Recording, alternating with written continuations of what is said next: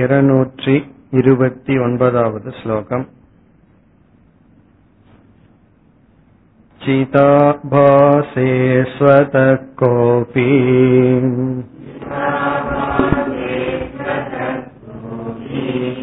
ज्वरो नास्ति यतश्चितः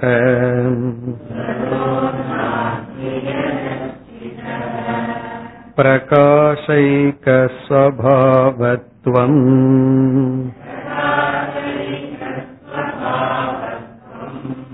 एवं दृष्टं न चेतरत्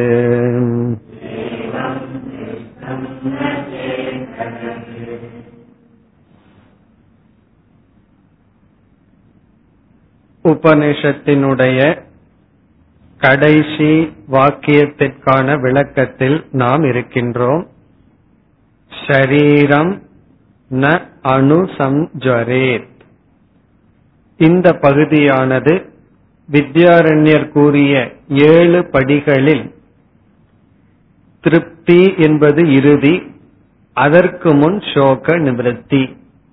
அந்த சோக நிவிருத்தியை நாம் பார்த்து கொண்டு வருகின்றோம். அந்த சோகமானது மூன்று ஷரீர நிமித்தமாக நமக்கு வந்து கொண்டிருக்கின்றது. ஆகவே ஒவ்வொரு ஷரீரத்திலும் எப்படிப்பட்ட பாதைகள் இருக்கின்றது என்பதை அறிமுகப்படுத்தினார். அதை நாம் பார்த்தோம். ஸ்தூல சரீரத்தில் கோடிக்கணக்கான நோய்கள் என்று கூறினார். சூக்ம சரீரத்தில் காம குரோதாதிகள் வந்து நம்மை துயரப்படுத்துகின்றது. சமதமாதிகள் நமக்கு வராமல் நம்மை துயரப்படுத்துகின்றது என்று இரண்டாக கூறினார். சிலதினுடைய பிராப்தி சிலதினுடைய அப்பிராப்தியால் துயரப்படுகின்றோம். காரண சரீரத்தில் இரண்டு விதமான நோய்கள் அதை கூறினார். ஒன்று காரண சரீரத்தில் இருக்கும்போது நம்மையே நாம் இழந்தது போல் உணர்கின்றோம். இரண்டாவது துக்க பீஜம். அனைத்து பாப புண்ணியங்களும் காரண சரீரத்தில் தான் பதிக்கப்பட்டு வைத்துள்ளது. இவ்விதம் கூறி ஷரீரமும் நோயும் பிரிக்க முடியாது என்று சொன்னார். உடலில் இருக்கின்ற நோய்களையெல்லாம் முழுமையாக நாம் நீக்க வேண்டும் என்றால் சரீரத்தையே நீக்கித்தான் ஆக வேண்டும். அதாவது எனக்கு குளிர் தெரியக்கூடாது உஷ்ணம் தெரியக்கூடாதுன்னு என்ன செய்தாக வேண்டும்? இந்த சரீரத்தையே எரிச்சிட்டாதான் குளிரும் தெரியாது பிறகு உஷ்ணமும் தெரியாது. பசியே தெரியக்கூடாதுன்னு என்ன செய்தாக வேண்டும்? நம்முடைய சரீரத்தையே அழித்தாக வேண்டும். ஆகவே நோய் சரீரம் பிரிக்க முடியாது. பிறகு வித்யாரண்யருடைய முடிவு என்னவென்றால் இந்த சரீரத்தில் அபிமானம் வைத்தால் சரீரத்தில் இருக்கிற நோய் நமக்கு சரீரத்தில் இருக்கிற அபிமானத்தை விட வேண்டும். அது அகம் பிரம்ம. நான் கூட்டஸ்தன் என்ற ஞானத்தினால் விட்டு இந்த சரீரத்திலிருந்து விடுதலை அடைய வேண்டும். அதை கூற வருகின்றார். அப்படி கூறுகையில் இந்த இருநூத்தி இருபத்தி ஒன்பதாவது ஸ்லோகத்தில் என்ன சொல்கின்றார்? இந்த நோய்களெல்லாம் சிதாபாசத்துக்கே கிடையாது. அப்படி இருக்கையில் சாட்சியான எனக்கு எப்படி? என்று கூற விரும்பி சிதாபாசத்துக்கே இந்த நோய்கள் இல்லை. நோய்களெல்லாம் சம்சாரமெல்லாம் ஸ்தூலமான சூக்மமான காரணமான மூன்று சரீரத்துக்குத்தான் என்ற கருத்தை கூறுகின்றார். சிதாபாசே ஸ்வதக கோபி ஜொரக நாஸ்தி.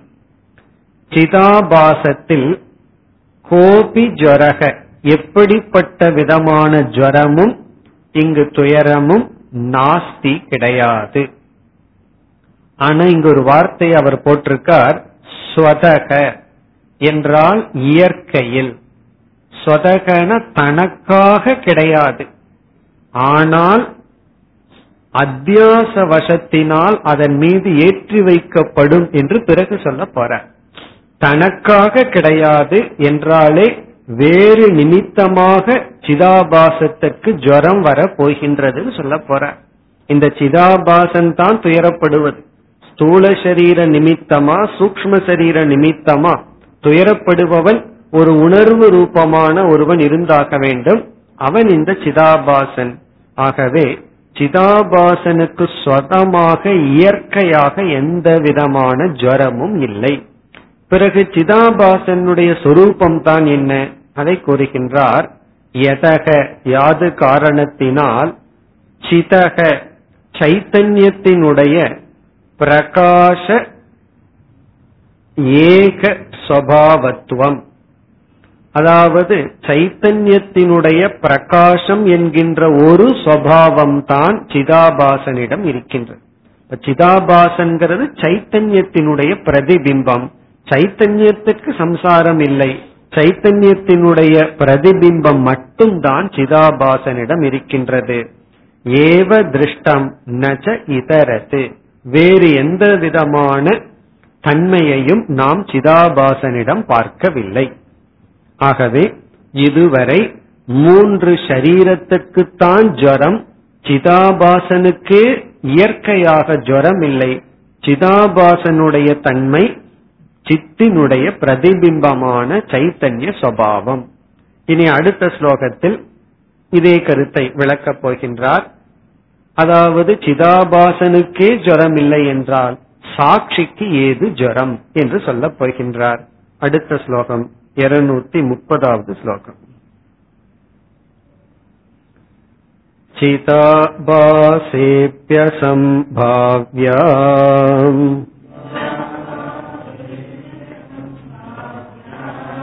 जरा साक्षिणि का कथा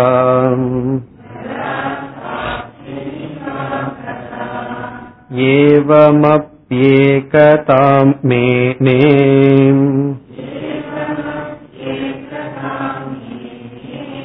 चिताभासोह्यविद्यया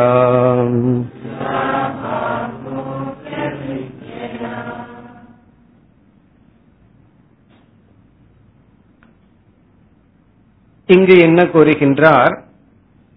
சிதாபாசனிடத்திலேயே எந்த விதமான ஜுவரம் சம்சாரம் இல்லை என்றால் சாட்சியினிடத்தில் எப்படி சம்சாரம் இருக்க முடியும்? ஒவ்வொரு சரீரத்தில் இருக்கின்ற ஜரத்தை வர்ணித்தது போல் பூர்வ பட்சிக்கு ஒரு ஆர்வம். சைத்தன்யத்துல என்ன ஜரம் இருக்கும்? அதை கூறவில்லையே என்றால் சைத்தன்யத்திடம் ஒரு ஜுரமும் கிடையாது. சைத்தன்யத்தினிடம் பிரகாசம்ங்கிற சுரூபம் மட்டும் இருக்கின்றது. ஆனால் பாசிட்டிவா சொன்னா ஆனந்தம் சத்தியம் போன்ற தன்மைகள் தான் இருக்கின்றதே தவிர நாம் உடலிடம் வர்ணிக்கப்பட்ட எந்த சுவாவமும் சைத்தன்யமிடம் இல்லை. சைத்தன்யத்தினுடைய பிரதிபிம்பமான சிதாபாசத்துக்கும் கிடையாது. சிதாபாசனிடத்திலேயே ஜுரம் இல்லாத பொழுது சாட்சியினிடம் எப்படி ஜுரம் ஏற்படும் என்று முதல் வரியில் குறிப்பிடுகின்றார். இப்ப நான் வந்து சாட்சி சாட்சியான என்னிடத்தில் உண்மையில் எந்த ஜுரமும் இல்லை. அது மட்டுமல்ல நான் அல்லாத சிதாபாசனிடத்திலேயே கிடையாது. அப்படி இருக்கும் பொழுது உடலில் இருக்கின்ற ஜுரம் என்னை எப்படி சாரும்? இதுதான் இங்கு கருத்து. முதல் வரியை பார்த்தால் சிதாபாசே அபி. சிதாபாசத்திலேயே அசம்பாவியாகா ஜராகா ஜரங்கள் அசம்பாவியாக இருக்க முடியாது இருக்கவில்லை. அந்த பாசிபிலிட்டியே இல்லைன்னு சொல்ற. சிதாபாசனிடத்திலேயே ஜரம் இருக்கின்ற வாய்ப்பு இல்லை. சம்பாவியம்னா பாசிபிலிட்டி வாய்ப்பு. அசம்பாவியானா நோ சான்ஸ் அப்படின்னு சொல்றார். வாய்ப்பே கிடையாதுங்கிறார். இங்கு சிதாபாசத்திலேயே இந்த ஜரங்கள் எல்லாம் இருப்பதற்கு வாய்ப்பு இல்லை. ஆகவே கேட்கின்றார் சாட்சினி கா கதா. கா கதா அப்படின்னா எப்படி இருக்கும்? சாட்சியினிடத்தில் ஜுரங்கள் எப்படி இருக்கும்? சிதாபாசத்திற்கு ஆதாரமாக இருக்கின்ற கூட்டஸ்த சைத்தன்யம் சாட்சி சைத்தன்யத்தினிடத்தில் ஜரம் எப்படி இருக்கும்? அகங்கிற சொல்லுக்கு உண்மையான அர்த்தத்தில் ஜரம் எப்படி இருக்கும்? அப்ப இதிலிருந்து இங்கு வந்து வித்யாரண்யர் கொடுக்கின்ற சித்தாந்தம் ஜரம் என்பது சரீரத்துக்கு தான் இருக்கு சிதாபாசனுக்கே கிடையாது அப்படி இருக்கும்போது சாட்சியாகிய எனக்கு எப்படி ஜரம் சம்சாரம். ஆகவே ஷரீரம் அணு ந சஞ்சரேன் ஷரீரம் ஜரப்படும் பொழுது இவன் ஷரீரத்தை தொடர்ந்து தன்னை துயரப்படுத்தி கொள்ள மாட்டான். இனி இரண்டாவது வரிக்கு வந்தால் சாட்சியினிடம் ஜரம் இல்லை சிதாபாசனிடம் ஜுரம் இல்லை அப்படிங்கிறது வித்யாரண்யருடைய வாக்கியத்தில் இருக்கு ஆனா நம்முடைய அனுபவத்துல எப்படி இருக்குங்கிறதா இப்பொழுது கேள்வி. வித்யாரண்யர் சொல்லிட்டார் சாட்சியினிடம் ஜுரம் கிடையாது. பிறகு வந்து சிதாபாசத்துக்கே ஜுரம் இல்லைன்னு சொல்லிட்டார். ஆனால் நம்முடைய அனுபவத்தை பார்த்தா ஒவ்வொரு செகண்டும் நமக்கு ஜுரம் இருந்துட்டே இருக்கே நான் துயரப்படுகின்றேன் என்று மூன்று சரீரத்தில் இருக்கின்ற பாதைகள் எல்லாம் எனக்கு இருப்பதாக என்னுடைய அனுபவம் இருக்கின்றதே. ஆகவே விளக்க ஆசிரியர் கேட்கின்றார் இந்த அனுபவத்தினுடைய கதி என்ன? நம்ம எப்படி அனுபவிக்கிறோம்? ஸ்தூல சரீரம் ஜுரத்தோடு இருக்கும் பொழுது நம்ம எப்பாவது ஸ்தூல சரீரத்துக்கு தான் ஃபீவர் எனக்கு இல்லைன்னு சொல்லி இருக்கிறோமா அல்லது டாக்டர்கிட்ட தான் போய் பாடிக்கு ஃபீவரா இருக்கு நான் நல்லா இருக்கேன்னு சொல்லுவோமோ? நீங்க எப்படி இருக்கீங்க கேட்டா நான் நல்லா இல்லைன்னு தானே சொல்றோம். அப்ப நான்கிற சொல்லுக்குத்தான ஜுரத்தை அனுபவிக்கிறோம். நான்கிற சொல்லுக்குத்தான காமக்ரோதாதிகள் துயரத்தை அனுபவிக்கின்றோம். நம்ம எப்பாவது வந்து இந்த மனசுல ஏதோ காம குரோதம் இருக்கு எனக்கு இல்லைன்னு சொல்லியிருக்கிறோமா? அல்லது வந்து மனதுக்கு சமதமம் இல்லையே தவிர எனக்கு அதை பத்தி ஒன்னும் பிரச்சனை இல்லைன்னு சொல்றோமா? அப்படி இல்லையே. ஆகவே நம்முடைய அனுபவத்துல நான்கிற ஒரு சொல் இருக்கே அதற்குத்தானே ஜுரத்தை பார்க்கிறோம். சரீரத்திற்கு ஜுரம் இருக்கு மனதிற்கு ஜுரம் இருக்குன்னு சொல்வதில்லையே என்றால் அதற்கான காரணத்தை இரண்டாவது வரியில் குறிப்பிடுகின்றார். இந்த நான் ஜரத்துடன் கூடியவன் அகம் ஜுவராமி அப்படின்னு சொல்வதற்கு என்ன காரணம் என்றால் இந்த சிதாபாசன் என்ன செய்கின்றானா சரீரத்தில் இருக்கிற ஜுரத்தை எல்லாம் தன்னிடம் எடுத்துக் கொள்கின்றான். இந்த சிதாபாசனுடைய வேலை இதுதான். தான் பிரகாசப்படுத்துகின்ற ஒரு பொருளினுடைய தன்மையை தன்னுடைய தன்மையாக எடுத்துக் கொள்கின்றான். அப்படி எடுத்துக்க கூடாது. ஏன்னா நான் ஒன்ன பிரகாசப்படுத்துறேன். நான் பிரகாசப்படுத்தும் பொழுது அது பிரகாசப்படுத்தப்படுகிறது. அதனுடைய தன்மைய நான் என்னுடையதா எப்படி எடுத்துக்கொள்ள முடியும்?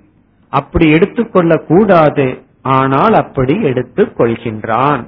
இந்த சிதாபாசன் என்ன செய்யறான் அப்படின்னா சரீரத்தில் இருக்கிற ஜுரத்தை எல்லாம் தன் மீது எடுத்துக் கொள்கின்றான். அதை கூறுகின்றார் ஏகதாம் மேனே. ஏகதாம் ஏகதாம் மேனே. மேனே என்றால் கருதுகின்றான். ஏகதாம் என்றால் ஒன்றாக.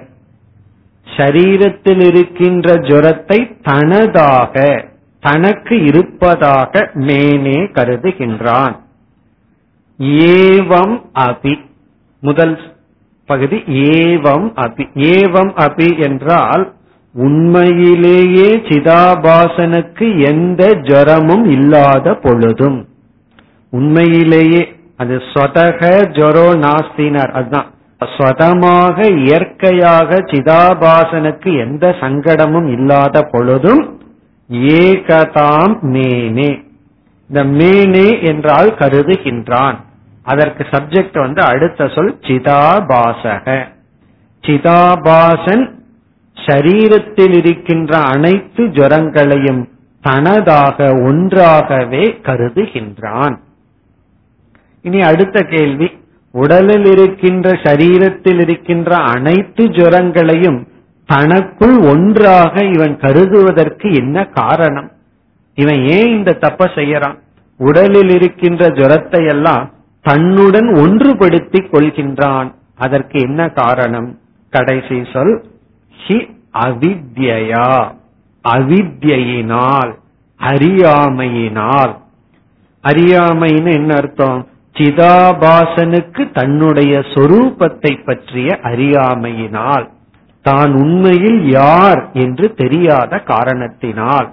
இந்த சிதாபாசன் மட்டும் என்னுடைய மூலம் எதுன்னு தெரிஞ்சிருந்ததுன்னா அவன் கண்டிப்பா இந்த தப்ப செய்ய மாட்டான்.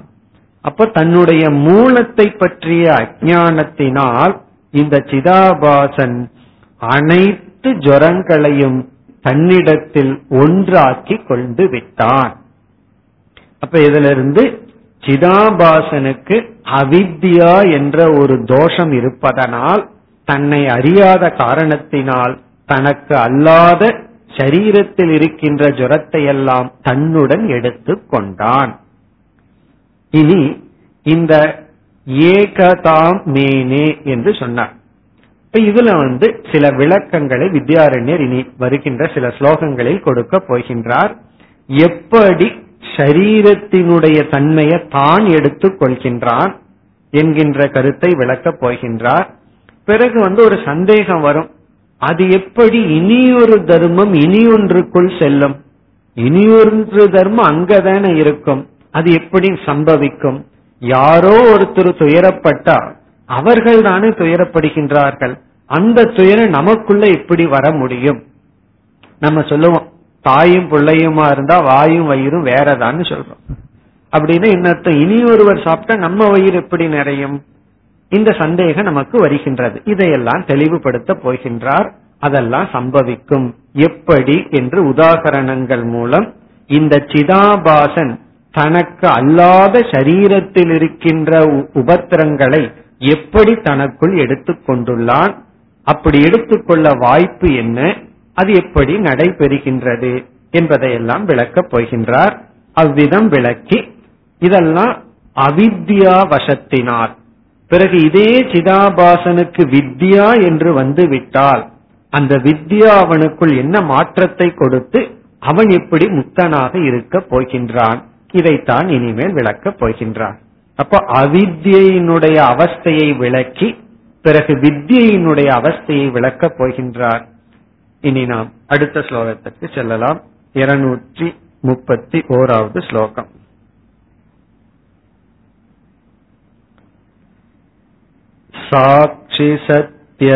साक्षिसत्यत्वमध्यस्य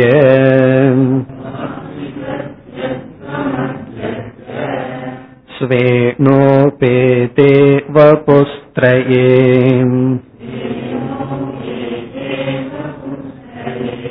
तत्सर्वं वास्तवं स्वस्य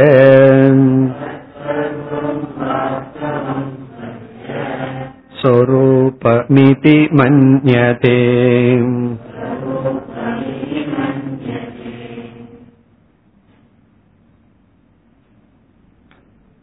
இந்த ஸ்லோகத்தில் சிதாபாசன் அவித்யினால் செய்கின்ற அத்தியாச பிரகாரம் விளக்கப்படுகின்ற. அத்தியாச பிரகாரம். அத்தியாச பிரகாரம்னா எவ்விதம் அத்தியாசம் செய்துள்ளான் என்பது இங்கு விளக்கப்படுகின்ற. பிரகாரம்னா மெத்தட் அவன் அத்தியாசம் செய்கின்ற முறை. இதற்கு மூல காரணம் அவித்யா. அவித்யினால் இவன் எவ்விதம் அத்தியாசம் செய்துள்ளான்? எதை எதனிடம் எப்படி செய்துள்ளான்? அதை இங்கு கூறுகின்றார். இப்ப வந்து எதெல்லாம் இருக்கு அத்தியாசம் செய்வதற்கு என்றால் நம்ம மூணு சரீரத்தை இப்பொழுது எடுத்துக்கொள்ள வேண்டும். மூணு சரீரம் இருக்கு. அந்த மூணு சரீரத்திற்குள்ள இங்கு வர்ணிக்கப்பட்ட ஜரங்கள் எல்லாம் இருக்கு. சாட்சின்னு ஒரு தத்துவம் இருக்கின்றது. அந்த சாட்சிங்கிற தத்துவம் வந்து மூன்று சரீரம். தன்னுடைய குறிப்பா சூக்ம சரீரத்தில் பிரதிபிம்பித்து அதுல சிதாபாசன் என்ற இடைப்பட்ட ஒருத்தன் இருக்கான். அப்ப இங்க வந்து நமக்குள்ள மூணு தத்துவம் இருக்கு. சாட்சின்னு ஒன்று சிதாபாசன் ஒன்று பிறகு ஷரீரம் என்று. இந்த மூன்று தத்துவத்தில் இந்த இடையில இருக்கிற ஆளு சிதாபாசன். கொஞ்சம் தள்ளி இருக்கிறது மூன்று சரீரம் சிதாபாசத்திற்கு ஆதாரமா இருக்கிறது வந்து சாட்சி. இப்ப சாட்சியினுடைய சொரூபம் வந்து சத்தியம். எப்பொழுதுமே இருத்தல் தான் சொரூபம். சரீரத்தினுடைய சொரூபம் வந்து ஜுவரம். ஜுவரம் அல்லது சம்சாரம் தான் மூன்று சரீரத்தினுடைய சொரூபம். அதனாலதான் இவர் வந்து கஷ்டப்பட்டு அதை நிலைநாட்டினார். சரீரம் ஜுவரம் வேறல்லன்னு நிலைநாட்டினார். அது வேறா இருந்ததுன்னா எல்லாருக்கும் என்ன அப்படின்னா அந்த ஜுரம் மட்டும் போகணும் ஆனா சரீரத்தை வச்சுக்கணும். நம்ம பார்த்தோம் இனிப்ப சாப்பிடணும் ஆனா சுகர் வரக்கூடாது. எல்லாம் சாப்பிட்டு இருக்கணும் அனுபவிக்கணும் ஆனா வந்து அதனுடைய எஃபெக்ட் வரக்கூடாது. அப்படி நம்முடைய நேச்சர் எப்படி போயிருக்கும்? சரீரத்தை வச்சுக்கணும் ஆனா கஷ்டம் மட்டும் வந்துடக்கூடாது ஆனா வித்யாரிணருக்கு அது வாய்ப்பு இல்லைன்ட்டார் சரீரம் இஸ் ஈக்குவல் டு ஜரம் ஆகவே சரீரத்தினுடைய சொரூபம் சுவாவம் ஜரம். சிதாபாசம் இடையில இருக்கான் இந்த சிதாபாசன் என்ன செய்கின்றானா சாட்சியிடத்தில் இருக்கின்ற சத்தியம் என்ற சொரூபத்தை சரீரத்தில் வைத்து விடுகின்றான். சிதாபாசம் என்ற வேலை அதான். சரீரத்திலையும் வச்சுக்கிறான் தன்னிடத்திலையும் வச்சுக்கிறான். தானே பொய் அப்படின்னு அவனுக்கு தெரியல. நானே பொய் அப்படின்னு எல்லாம் தமிழ்ல பாடி வச்சிருக்காங்க. நானே பொய்யா? பிறகு நான் சொல்றதுல என்ன எப்படி உண்மையா இருக்க முடியும்? அப்படி நானே பொய் என் நாமம் பொய் அப்படின்னு சொல்லுவது போல இந்த சிதாபாசனுக்கு நாமளே ஒரு பொய்யான ஆள்னு தெரியாம சாட்சியினுடைய சத்தியத்தை தன்னிடத்திலும் தான் பிரகாசப்படுத்துகின்ற இந்த சரீரத்தினிடத்துல ஏற்றி வச்சுட்டான். ஏற்றி வச்சுட்டு என்ன பண்றான்? இந்த சரீரத்தினுடைய தன்மைகளை எல்லாம் தன்னுடைய சுரூபமாக ஏற்றி வைத்துக் கொள்கின்றான். இங்க தான்கிற இடத்துல சாட்சி அவன் மறந்து விட்டு இந்த சரீரத்தினுடைய தன்மையெல்லாம் என்னுடையது இந்த ஜுரம் எல்லாம் சத்தியம் என்று நினைத்து கொள்கின்றான். அப்படியே வந்து இதுதான் என்னுடைய சொரூபம். இப்ப சிதாபாசன் இடத்துல போய் உன்னுடைய சொரூபம் என்ன அப்படின்னா அவனுக்கு சாட்சி அப்படிங்கிற ஒன்றே தெரியவில்லை. ஆனா என்ன பண்ணிருக்கான் சாட்சியினுடைய சத்தியத்துவத்தை மட்டும் எடுத்துட்டான். அதை எடுத்து சாட்சியிடம் போடுவதற்கு பதிலா சரீரத்துல போட்டான். இப்ப இவனுக்கு என்ன வேலை கொடுக்கணும்? இந்த சரீரத்தில் இருக்கிற சத்தியத்துவத்தை எடுத்து சாட்சியிடம் போடணுங்கிற வேலையை சிதாபாசம் பண்ணணும். இப்ப அதுதானே நம்ம பண்ணிட்டு இருக்கோம். இப்ப சிதாபாசனா நம்ம பண்றதே அதுதான். சத்தியத்துவத்தை வந்து சிப்ட் பண்ணணும். இப்பொழுது அந்த தவறை இங்கு வர்ணித்து காட்டுகின்றார். சாட்சியினிடம் இருக்கின்ற சத்தியத்துவத்தை எடுத்து இருத்தல்ங்கிற தன்மையை எடுத்து சரீரத்துல போடுறான். சரீரத்துல போடும்போது தன்னையும் சேர்த்தி கொள்கின்றான். தானும் சத்தியம் தன்னுடன் விளங்குகின்ற சரீரமும் சத்தியம் என்று தன்னுடன் விளங்கிக் கொண்டிருக்கின்ற சரீரத்தை சாட்சியினுடைய சத்தியத்துவத்தை எடுத்து போட்டு இதெல்லாமே உண்மைதான். இதெல்லாம் எப்ப உண்மையாயிரும்? சாட்சியினுடைய சத்தியத்தை தான் இங்க வாங்கியாச்சு. ஆகவே இவைகளெல்லாம் உண்மை. இவைகளெல்லாம் நான் என்று இவன் நினைக்கின்றான். இதுதான் அத்தியாச பிரகாரம். அதை கூறுகின்றார் முதல் வரியில் சாட்சி சத்தியத்துவம். சாட்சி சத்தியத்துவம் என்றால் சாட்சியினுடைய சொரூபமான சத்தியம் என்ற தன்மையை. சாட்சியினுடைய சாட்சினக சத்திய தர்மம் சத்திய சொரூபம். சாட்சியினுடைய சத்தியம் என்கின்ற தன்மையை அத்தியசிய இந்த மூன்று சரீரத்திலும் ஏற்றி வைத்து அதுல எதனிடம் அத்தியசிய அத்தியசியன ஏற்றி வைத்து எதனிடம்ங்கிறத சொல்கின்றார் சுவேன உபேதே வபுஸ்திரயே. வபுகுண சரீரம் திரயம்னா மூன்று வபுஸ்திரயேன மூன்று சரீரத்தில். அதாவது சாட்சியினுடைய சத்திய என்கின்ற சொரூபத்தை மூன்று சரீரத்தில் அத்தியாசம் செய்து. இப்ப எதை எதனிடம் அத்தியாசம் செய்கின்றான்? சத்தியத்துவத்தை சரீரத்தினிடத்தில் அத்தியாசம் செய்கின்றான். ஆத்மாவினுடைய சத்தியம்ங்கிற தன்மையை எடுத்து மூன்று சரீரத்தில் அத்தியாசம் செய்து. இப்ப வபுஸ்திரையே அத்தியசியன் அர்த்தம். மூன்று சரீரத்தில் அத்தியாசம் செய்து பிறகு அந்த மூன்று சரீரத்துக்கு ஒரு அடைமொழியை கொடுக்கின்றார் சுவேன உபேதே. சுவேன அப்படின்னா சிதாபாசன் வந்து தன்னை சரீரத்துடன் சேர்த்துக் கொள்கின்றான் உபேதம்னா சேர்ந்துள்ளன்னு அர்த்தம். சுவேன உபேதேனா தான் சேர்ந்துள்ள தன்னையும் சேர்த்து கொண்டுள்ள. சுவேன உபேதே இஸ் ஈக்வல் டு தன்னையும் சேர்த்து கொண்டுள்ள. தன்னையும் சேர்த்து கொண்டுள்ள சரீரத்தில் என்பது பொருள். தன்னையும் சேர்த்து கொண்டுள்ள சரீரத்தில் அத்தியாசம் செய்து. இப்ப சிதாபாசன் வந்து எந்த கட்சியில் இருக்கான் அப்படின்னா ரெண்டு பார்ட்டி இருக்கு. சாட்சின்னு ஒரு பார்ட்டி பிறகு சரீரம்னு ஒரு பார்ட்டி. இவன் என்ன பண்ணிட்டான்? சரீரம்ங்கிற பார்ட்டியில சேர்ந்துட்டு சாட்சியினுடைய சத்தியத்துவத்தை எடுத்து போட்டான். அப்ப ஸ்வேன உபேதேனா தான் சேர்ந்து கொண்டிருக்கின்ற மூன்று சரீரத்தில் சாட்சியினுடைய சத்தியத்துவத்தை எடுத்து அத்தியாசம் செய்து பிறகு என்ன நினைக்கிறானா அதற்கு பிறகு அத்தியாசம் செஞ்ச உடனே சிதாபாசனுடைய மனசுல என்ன என்ன ஓட்டங்கள் ஓடுகின்றது? அதை கூறுகின்றார் தத் சர்வம் வாஸ்தவம். தத் சர்வம்னா சரீரத்தில் இருக்கின்ற அனைத்து தன்மைகளும் வாஸ்தவம். வாஸ்தவம்னு சத்தியம் உண்மை. இந்த உண்மைங்கிற புத்தி எங்கிருந்து வந்ததுன்னா சாட்சியிடம் இருந்து வந்திருக்கு. இந்த சாட்சியே விளங்காம இருந்திருந்தா ஒரு ப்ராப்ளம் இருந்திருக்காது. அந்த சத்தியத்துவத்தை எடுத்திருக்கவே மாட்டோம்.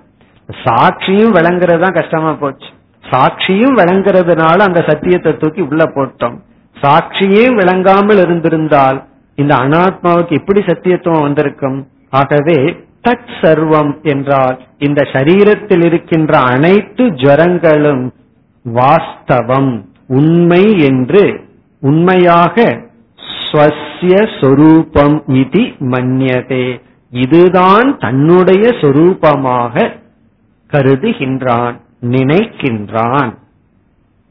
அதாவது ஸ்வசிய சொரூபம். ஸ்வசிய சொரூபம்னா என்னுடைய சொரூபம் இதுதான் என்று கருதுகின்றான். இதுதான் அத்தியாசம் நடக்கின்ற முறை. இங்கு வந்து என்ன செய்கின்றார்? சாட்சியினுடைய சத்தியத்துவத்தை எடுத்து தான் சேர்ந்து கொண்டுள்ள சரீரத்தில் போட்டு விட்டான். இவன் சாட்சியோட சேர்ந்திருந்தான்னு ஒரு ப்ராப்ளமும் இல்லை. என்ன பண்ணிட்டான்? சரீரத்தோட சேர்ந்து சாட்சியினுடைய சத்தியத்துவத்தை மட்டும் எடுத்துக்கொண்டு இந்த ஜரங்களெல்லாம் சத்தியம் என்று நினைக்கின்றான். இனி இதை கேட்கும் பொழுது நமக்கு ஒரு சந்தேகம் வரும். அதை அடுத்த இரண்டு ஸ்லோகங்களில் நீக்குகின்றார். அடுத்த ஸ்லோகத்திற்கு செல்வோம். இருநூத்தி முப்பத்தி இரண்டு. एतस्मिन् भ्रान्तिकालेयम्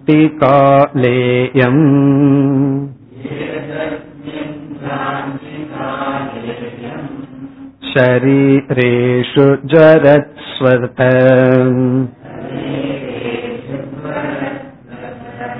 स्वयमेव ज्वरामीति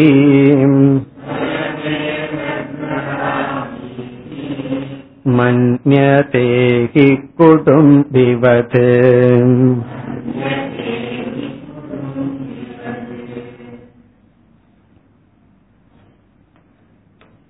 இங்கு வருகின்ற சந்தேகம் என்னவென்றால் ஒரு பொருளிடம் இருக்கின்ற தன்மை அந்த பொருளைத்தான் பாதிக்கும்.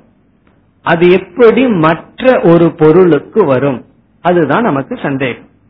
ஒரு பொருளிடம் இருக்கின்ற தன்மை அந்த பொருளைத்தான பாதிக்கும். அது எப்படி இனி ஒரு பொருளை பாதிக்கும்? பாதிக்கிறதுக்கு வாய்ப்பே கிடையாது. இப்போ ஒருவருக்கு பசியாக இருந்தால் இந்த பசிங்கிறது யார பாதிக்கும்?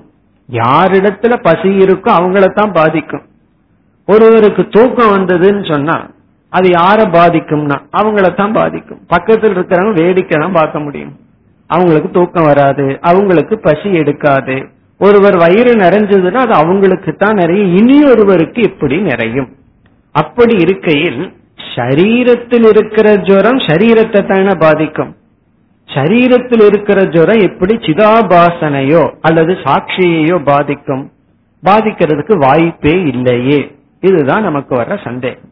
இது நமக்கு மட்டுமல்ல அத்வைதிகளை தவிர எல்லா துவைதிவாதிகளுக்கும் இது பெரிய சந்தேகம். அதனாலதான் அத்தியாசத்தை அவர்கள் ஏற்றுக்கொள்ளவில்லை.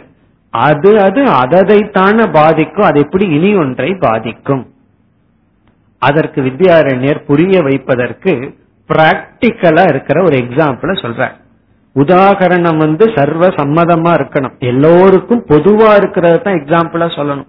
இல்லைன்னா எக்ஸாம்பிளே ஒத்துக்க மாட்டான். அப்ப வந்து எல்லோருக்கும் பொதுவா ஒரு எக்ஸாம்பிள் சொல்ற அந்த எக்ஸாம்பிள் என்ன என்றால் யாரோ ஒருவரிடத்தில் இருக்கின்ற துயரம் தன்னுடைய மகன் அல்லது மகள் ஒரு சிறிய குழந்தை. அந்த குழந்தை சந்தோஷமா இருக்கும் பொழுது அந்த சந்தோஷத்தை பார்த்து இவர்கள் சந்தோஷத்தை அடைகிறார் ஒரு குழந்தை வந்து துயரப்படும் பொழுது பசியினாலேயோ நோயினாலேயோ துயரப்படும் பொழுது உண்மையிலேயே அந்த நோய் யாருக்கு பாதிப்பு கொடுக்கணும்? அந்த குழந்தைக்குத்தான் கொடுக்கணும். ஆனா இவர்கள் துயரப்படுகிறார். குழந்தை ஃபர்ஸ்ட் கிளாஸ்ல மார்க் வாங்கிட்டு வந்து காட்டுச்சுன்னு சொன்னா உடனே பெற்றோர் மனது குளிருது. அந்த சந்தோஷம் அந்த குழந்தைக்கு தான் வரணும். ஆனா பெற்றோருக்கு வருகின்றது அதே சமயம் குழந்தைக்கு ஒரு கஷ்டம் உடல்நிலை சரியில்லை குழந்தைகள் அழுகும் பொழுது என்ன செய்யறோம்? அவர்களோட பெற்றோர்களும் சேர்ந்து அழுகின்றோம். இப்ப இவர் கேட்கிறார் இனியொருவருடைய சுக துக்கத்தை இனியொருவர்னால் எப்படி ஏற்றுக்கொள்ள முடிகிறதோ அது போல. அதுக்கு இவர் சொல்ற எக்ஸாம்பிள் வந்து கடைசி சொல் குடும்பிவது அப்படின்னு சொல்ற குடும்பியை போல. குடும்பி அப்படின்னா கிரகஸ்த ஆசிரமத்தில் இருப்பவர்களை குடும்பின்னு சொல்றோம். குடும்பத்துடன் இருப்பவர்கள் குடும்பி. இந்த குடும்பியை போல. இந்த குடும்பியை போல அப்படின்னா என்ன அர்த்தம்? குடும்பத்தில் இருப்பவர்கள் தாய் தந்தையாக இருப்பவர்கள் தன்னுடைய உறவினர்களுக்கு வருகின்ற சுகதுக்கங்களை எல்லாம் தனக்குள் எடுத்து வைத்துக் கொள்கின்றார்கள். இது வந்து பாசிட்டிவாம் இருக்கு நெகட்டிவாம் இருக்கு. சில பேர் நெருங்கிய உறவினர்களுக்கு வந்து ஏதாவது கஷ்டம் வந்தா இவர்களுக்கு வந்து சில சமயம் கஷ்டம் வருது சில சமயம் சந்தோஷமாவும் இருக்கு. அது இடத்துக்கு தகுந்த மாதிரி எடுத்துக்கணும். அவனுக்கு வந்தது பாரு நல்லா அப்படின்னு சொல்லி. அப்படி சில வயிற்றுச்சல் இருந்ததுன்னு வச்சுக்கோமே அது கொஞ்சம் குளிருது. இதெல்லாம் எப்படி நடக்குது? இனி ஒருவனுக்கு வர்ற கஷ்டம் இனி ஒருவருக்கு அவ்வளவு கூலா இருக்கு. அல்லது இனி ஒருவருக்கு வர்ற கஷ்டம் நமக்கு சேர்ந்து வருது. இது வந்து குடும்பிகளுக்கு எப்படி சம்பவிக்கின்றதோ அதே போல சிதாபாசனுக்கும் சம்பவிக்குங்கிறார். எப்படின்னா அத்தியாச வசாத் அபிமானம் வைத்து விட்டால் அதனுடைய தன்மைகள் எல்லாம் நம்முடைய தன்மைகளாக மாறிவிடும். அதுக்கு பெஸ்ட் எக்ஸாம்பிள் வந்து ஒருவர் வீட்டுல வாடகைக்கு இருக்க ஏதோ பணம் சம்பாரிச்சு அதே வீட்டை விலைக்கு வாங்கிட்டார். அடுத்த செகண்ட் பாருங்க அந்த வீட்டுல என்ன சேஞ்ச் ஆட்டிடியூடே மாறிடும். அந்த வீட்டை பார்க்க அப்புறம் தான் தெரியாத கிராக் எல்லாம் தெரியும். அது ஏர் கிராக்னு சொல்லுவாங்க. அதெல்லாம் கண்ணு பூத கண்ணாடியோட பார்க்கும். ஐயோ இங்க கிராக் இருக்கு அங்க கிராக் இருக்கு. அதுக்கு முன்னாடி என்ன ஆயிருந்தாலும் சாட்சி பாவம். ஒண்ணுமே இல்லாம முக்தனா இருப்பார்கள். அதனாலதான் வாடகை வீட்டில் இருக்கிறதா முக்தி. இந்த சரீரத்தையே வாடகை வீடுன்னு வர்ணிக்கின்றார்கள். ஆனாலும் தனக்குன்னு ஒரு பிளாட் வேணும்னு நம்ம ஜாப நம்பி கடனை வாங்கி கஷ்டப்படணும் அப்படிங்கிறது பிராரப்தம். அது அவர்களுடைய தலையெழுத்து. இவ்விதம் இந்த அபிமானம் என்று வந்துவிட்டால் அனைத்து தோஷங்களும் நமக்கு வந்துடும் கிராக் செவத்தில் இருக்கு ஆனா தலைக்கு வந்துடும் தலையில கிராக் வந்துருது. காரணம் என்ன? அபிமானம். அதைத்தான் இங்கு குறிப்பிடுகின்றார். குடும்பி வது. குடும்பிகளுக்கு எப்படி தன்னை சார்ந்தவர்களிடம் இருக்கின்ற சுகதுக்கங்கள் அவர்களைத்தான் பாதிக்கணும். ஆனா அப்படி பாதிப்பதில்லை. அது இவர்களை பாதிக்கிறது. சம்டைம் இவர்களை அதிகமா பாதிக்கும். குழந்தைகள் வந்து நான் கவலைப்படாம இருக்க நீ ஏன் கவலைப்படுறன்னு கேட்பார்கள். அவர்களுக்கு வர்ற கஷ்டம் கொஞ்சமா இருக்கும். அதை அவர்கள் தாங்கிக் கொள்வார்கள். ஆனா இங்க நம்ம தான் என்ன பண்ணிட்டு இருப்போம்? ஓவரா புலம்பிட்டு இருப்போம். புலம்பி அவங்களுக்கு அதனால கஷ்டத்தை கொடுப்போம். அப்படி அத்தியாசம் நடப்பதை எக்ஸாம்பிள்ல சொல்லி பிறகு வந்து அந்த அத்தியாசத்தை மீண்டும் வர்ணிக்கின்றார். முதல் பகுதி ஏ தஸ்மின் பிராந்தி காலே. இந்த அத்தியாசம் எல்லாம் எந்த காலத்துல நடக்குதுன்னு சொல்றார். பிராந்தி காலே. பிராந்தி இருக்கின்ற பொழுது. இந்த சிதாபாசனுக்கு பிராந்தி இருக்கின்ற பொழுது. அப்படின்னு என்ன சிதாபாசனே பிராந்தி குடிச்சிருக்கான்னு அர்த்தம். அவன் குடிச்சிருக்கிற பிராந்தி வந்து அவித்யா. அவித்யாங்கிற பிராந்தி அவனுக்குள் சென்று வேலை செய்யும் பொழுது அத்தியாசம் என்கின்ற ஒன்று வேலை செய்யும் பொழுது பிராந்தி காலே அயம். அயம்னு ஒரு சொல்ல இருக்கு. அதனுடைய பொருள் அயம் சிதாபாசக. இந்த சிதாபாசன் ஷரீரேஷு ஜரத்சு ஷரீரமானது ஜுவரத்தை அனுபவித்துக் கொண்டிருக்கும் பொழுது அதங்கிற சொல்லுக்கு சத்சு அப்படி இருந்து கொண்டிருக்கும் பொழுது ஷரீரேஷு ஜரத்சு ஜரத்சு என்றால் ஜரம் இருந்து கொண்டிருக்கும் பொழுது இந்த சரீரமானது மூன்று ஜரங்களை அனுபவித்துக் கொண்டிருக்கும் பொழுது ஸ்வயமேவ ஜொராமி. தானே ஜரத்துடன் இருப்பதாக மன்யதே அவன் நினைக்கின்றான். ஸ்வயமேவ ஜொராமி நானே இந்த ஜொரத்துடன் இருக்கின்ற ஜொராமினா இந்த ஜொரத்தை அனுபவிப்பவனாக இருக்கின்றேன். இது மன்யதே அவன் நினைக்கின்றான். இங்கதான் நமக்கு சந்தேகம். அது எப்படி? இனி ஒன்னு ஜுரம் இருக்கும்போது இனி ஒருவர் எப்படி அதை அனுபவிக்க முடியும்? என்றால் குடும்பிவது. குடும்பியை போல. குடும்பியை போலன யாருக்கெல்லாம் இனியொருத்தர் மீது அபிமானம் இருக்கின்றதோ அவர்களை போல. எப்படி குடும்பியானவன் இனியொருவருடைய ஜரத்தினால் தானே ஜரத்தை அனுபவிப்பதை உணர்கின்றானோ? அதுபோல மூன்று ஷரீரங்கள் ஜரத்தை அனுபவித்துக் கொண்டிருக்கும் பொழுது தானே அனுபவிப்பதாக உணர்கின்றான். இந்த குடும்பிவது அப்படிங்கிறத அடுத்த ஸ்லோகத்துல வித்யாரண்யர் விளக்குகின்றார்.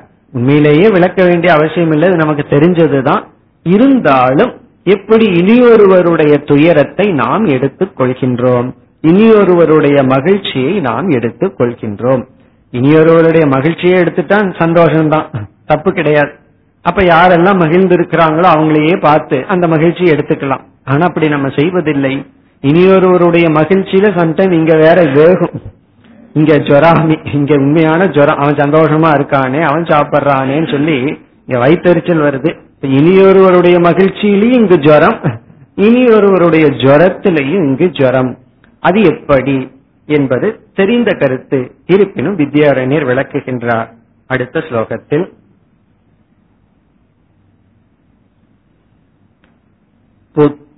புத்திரதாரேஷு தப்பியத்சு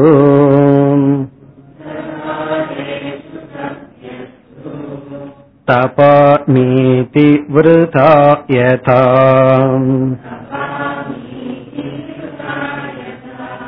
मन्यते पुरुषस्तद्वत्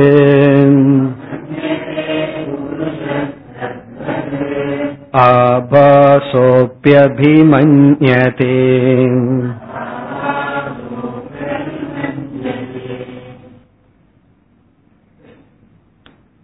எளிமையான ஸ்லோகம் இதனுடைய கருத்தை நாம் ஏற்கனவே பார்த்தோம் புத்திர தாரேஷு தப்பியத்சு புத்திரன் தாரா தாரான மனைவி புத்திரன்னா மகன் எக்ஸெட்ரா அது போன்ற மனைவி மகன் போன்றவர்கள் தப்பியச்சு துயரப்படும் பொழுது அவர்களுக்கு ஒரு கஷ்டம் வரும் பொழுது தபாமி இதி தந்தை கணவன் போன்றவர்கள் தபாமி நானே துயரப்படுகின்றேன்.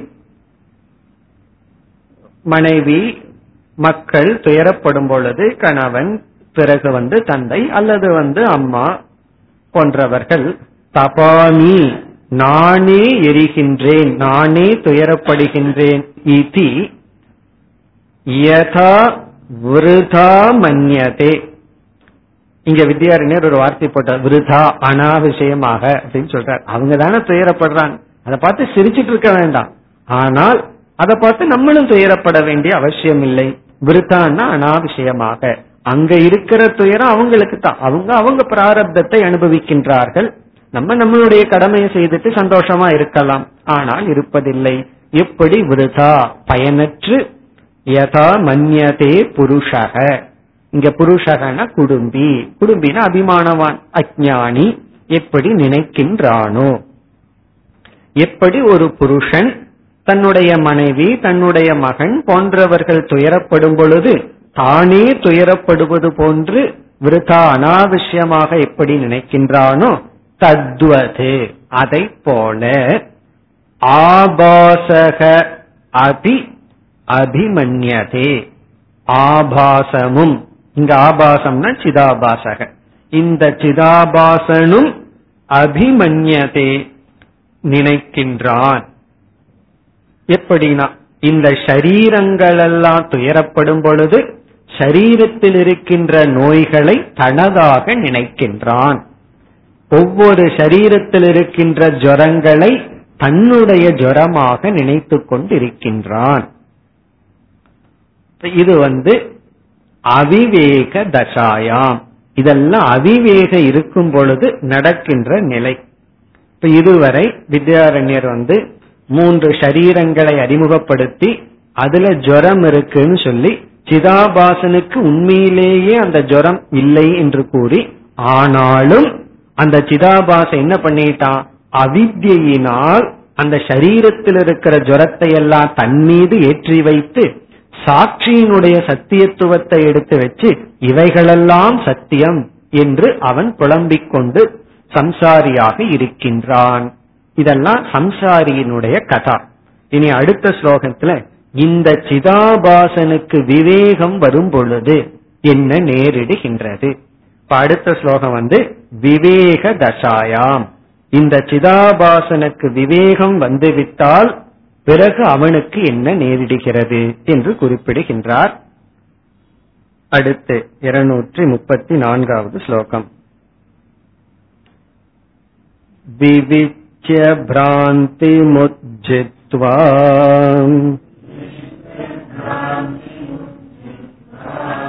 स्वयमप्यगणयन् सदा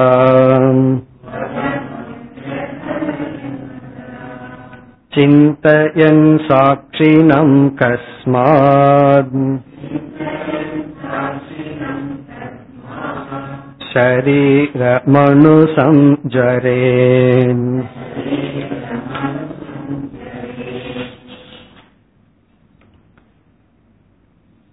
இந்த ஸ்லோகத்தில் சிதாபாசனுக்கு விவேகம் வரும் பொழுது அவன் துயரப்பட மாட்டான். அதுதான் இதனுடைய சாராம்சம். அவனுக்கு அறிவு வரும் பொழுது அவன் எப்படி தன்னை துயரப்படுத்திக் கொள்வான்? சிதாபாசன் வந்து எப்படி துயரப்படுவான்? கஸ்மாத் ஷரீரம் அணுசம்ஜரே கஸ்மாத்னா எப்படித்தான்?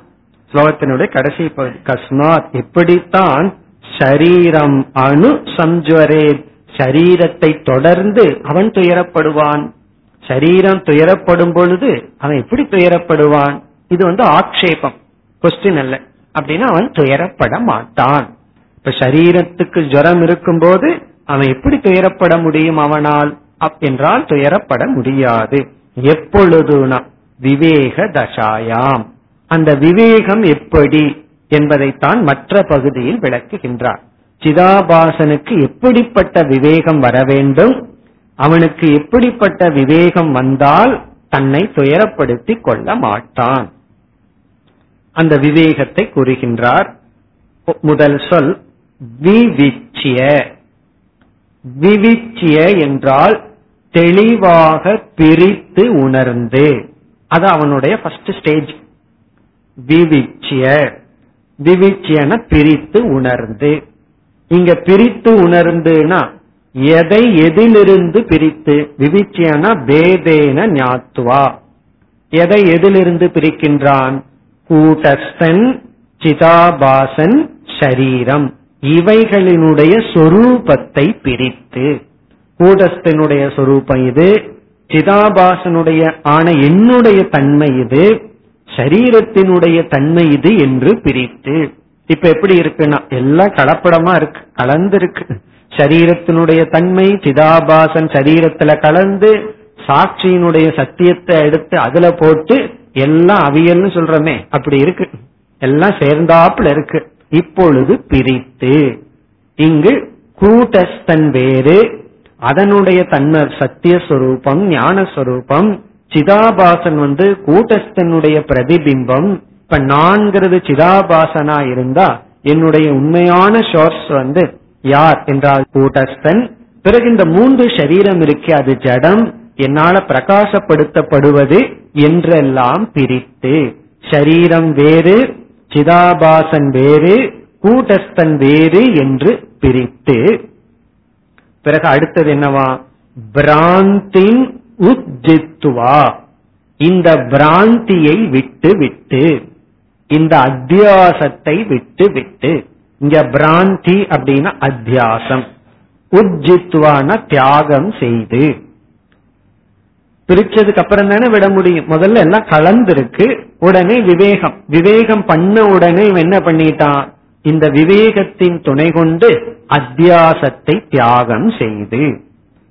எதை தியாகம் பண்றான்? சாட்சியினுடைய சத்தியத்துவத்தை எடுத்து சரீரத்துல வச்சிருக்கானே அதை வந்து தியாகம் செய்து அப்படின்னா அந்த சத்தியத்துவத்தை மீண்டும் சாட்சிக்கே கொடுத்து உஜித்திய விட்டு விட்டு. பிறகு அடுத்தது மீண்டும் அது ரொம்ப முக்கியம். ஸ்வயம் அபி அகணயன். இதுதான் ரொம்ப முக்கியம். ஸ்வயம் அபி அகணயன். அதாவது நம்ம வந்து சாதாரண வார்த்தையில யாராவது ஒரு வார்த்தையை சொல்லிட்டா நம்ம அதை பெருசா எடுத்துட்டு துயரப்பட்டு கொண்டிருந்தா என்ன சொல்வார்கள்னா அதை ரொம்ப பெருசா கணக்கு பண்ணிக்காத ரொம்ப பெருசா எடுத்துக்காதன்னு சொல்லுவோம். டோன்ட் கவுண்ட் அப்படின்னு சொல்லுவோம். அந்த வார்த்தையை பெருசா எண்ணிக்கொள்ளாதே அப்படின்னு சொல்லுவோம். அப்படின்னா அதுக்கு ரொம்ப முக்கியத்துவம் கொடுக்காத ஏதோ தெரியாம சொல்லிவிட்டார் சில சமயம் சில பேர் வந்து ஒரு நகைச்சுவைக்காக ஏதாவது சொல்வார்கள். அல்லது பை மிஸ்டேக் ஏதாவது சொல்லி விடுவார்கள். அது தவறாகவே இருக்கலாம். அதை எடுத்துட்டு நம்ம துயரப்படும் போது அவர்களே சொல்லலாம் மற்றவர்கள் சொல்லலாம் அதை பெருசா எடுத்து கொள்ளாதே. அதுல எல்லாம் கணக்குல சேர்த்தாத. அப்படி பேசுனது எல்லாம் கணக்குல சேர்த்தாத. அப்படின்னு என்ன அர்த்தம்? அதற்கு முக்கியத்துவம் கொடுக்காத அப்படின்னு அர்த்தம். அதே வார்த்தையை சொல்றார் அகணயன். அகணயன்னா கணக்குல எடுத்துக்காத. இந்த சிதாபாசன் யார பெருசா எடுத்துக்க கூடாது? யார கணக்கில் எடுத்துக்க கூடாதுன்னா ஸ்வயம் தன்னையே அப்படின்ட்டு தன்னையே பெருசா எடுத்து கொள்ளாதே எல்லாத்துக்கும் ப்ராப்ளம் என்ன தெரியுமோ? தன்னை பெருசா எடுத்துக்கிறது தான். நம்மையே பெரிய ஆள்னு நினைச்சுக்கிறது தான். ஆனா சில பேர் சொல்லுவார்கள் நான் தொண்டனுக்கும் தொண்டன்னு. அது பெரிய ஆளா உள்ள நினைச்சிட்டு. நான் சொல்றது வாயில சொல்றது தொண்டனுக்கும் தொண்டன் அப்படின்னு சொல்றேன். ஆனா தனக்குள்ள தான் பெரிய ஆள் அப்படி சொல்லும் பொழுதே அது ஒரு அஜெக்டிவ் நான் ஒரு பணிவானவன் அப்படின்னு சொல்லி இந்த அகங்காரம் இருக்கே அது எல்லாத்தையும் தன்னுடைய அஜெக்டிவா சேர்த்திக்கும்.